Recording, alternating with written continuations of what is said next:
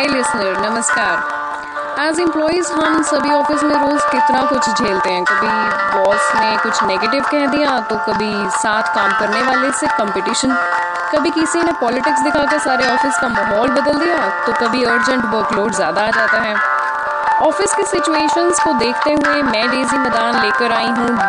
Easy office ज़िंदगी।